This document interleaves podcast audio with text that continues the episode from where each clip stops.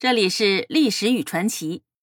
西晋呢有个首富石崇，非常的有钱，也非常的爱炫富。他临死之前被装在囚车里，感慨的说：“这帮害我的奴才是想吞我的家产呐。”负责押送他的人便回答他说：“早知道是家财害了你，干嘛不早点散财呀？”石崇答不上来。因为他至死都没看明白，他的死固然与财富有关，但更重要的原因，则是他所倚靠的贾后家族倒台了。赵王司马伦要清除异己，作为外戚贾家党羽的石崇，当然得跟着死。这个首富死的太不明不白了。在石崇死后一千五百多年，也有一个帝国首富，他因为政治而兴，也因政治而败。身家一度达到了上千万两白银之巨，最终却落得家财散尽、含恨而死。他就是大清国的首富胡雪岩。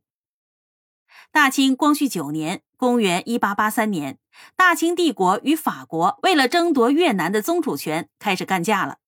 这个时候，远在江浙一带的帝国首富，从放牛娃出身的巨贾胡雪岩刚好六十岁。没读过多少书，却聪明绝顶的胡雪岩没有想到，这相隔几千里的一场战争即将把他卷入一场毁灭的漩涡。六十岁，身家至少上千万两白银，作为帝国一官一商的首富，胡雪岩还同时身兼着布政使、江西候补道的官职，同时被御赐二品顶戴，上穿黄马褂。他能得到这些官职和御赐的荣恩，与晚清重臣湘军名将左宗棠的推荐渊源颇深。胡雪岩会钻营，能坐上帝国的首富，跟他会巴结浙江巡抚王有龄、闽浙总督左宗棠关系非常的大。作为一个从放牛娃、钱庄伙计出身的来自古徽州的小伙子，胡雪岩对于学习徽商的经营方法非常的有一套。他先后依靠着王有龄、左宗棠的关系，经办浙江全省钱粮、军饷，又为左宗棠筹办军饷、购置军火，帮助开办企业，主持上海采运局，监管福建船政局，加上操纵江浙的商业，专营私茶出口，经营药业，收取清政府跟洋行的借款回佣。一时间，胡雪岩要说自己是首富，大清国还没有人敢说比他更富裕了。可就在这个时候，政治的漩涡也离他越来越近了。当时搅定太平天国以后，湘军的势力做大。尽管曾国藩主动的裁撤湘军，但是左宗棠等湘军将领势力依然不断壮大。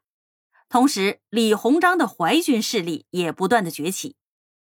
对于满清的主子来说，太平天国虽然已经平定了，但是北方的捻军仍然在叛乱。天下纷扰，剿灭乱匪需要汉人的军队，但坐视他们壮大也是帝国心中的隐痛。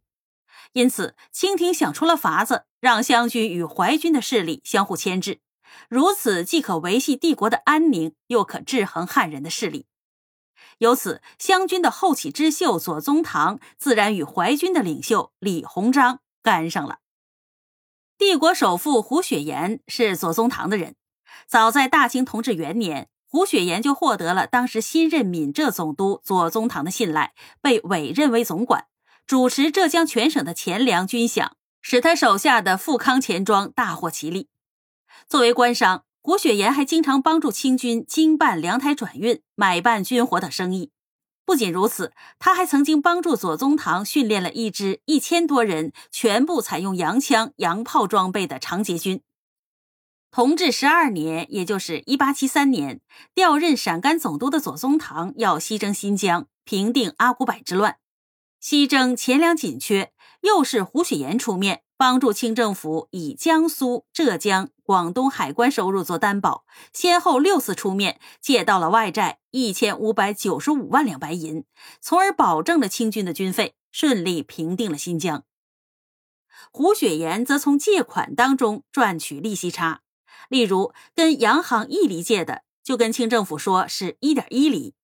有研究者指出，光是平定新疆的西征借款，胡雪岩从中赚取的利差就达到了二百八十八万两之多。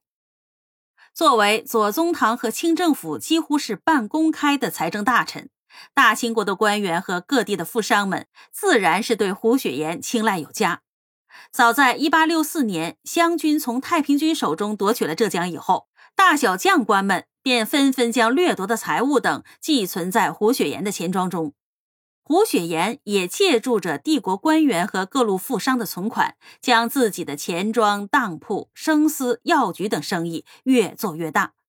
可以说，依托着帮助清政府借款、买办等特殊的政商生意，加上胡雪岩多元化经营有方，到了帝国末年，胡雪岩的名声之大，已经震撼了整个帝国。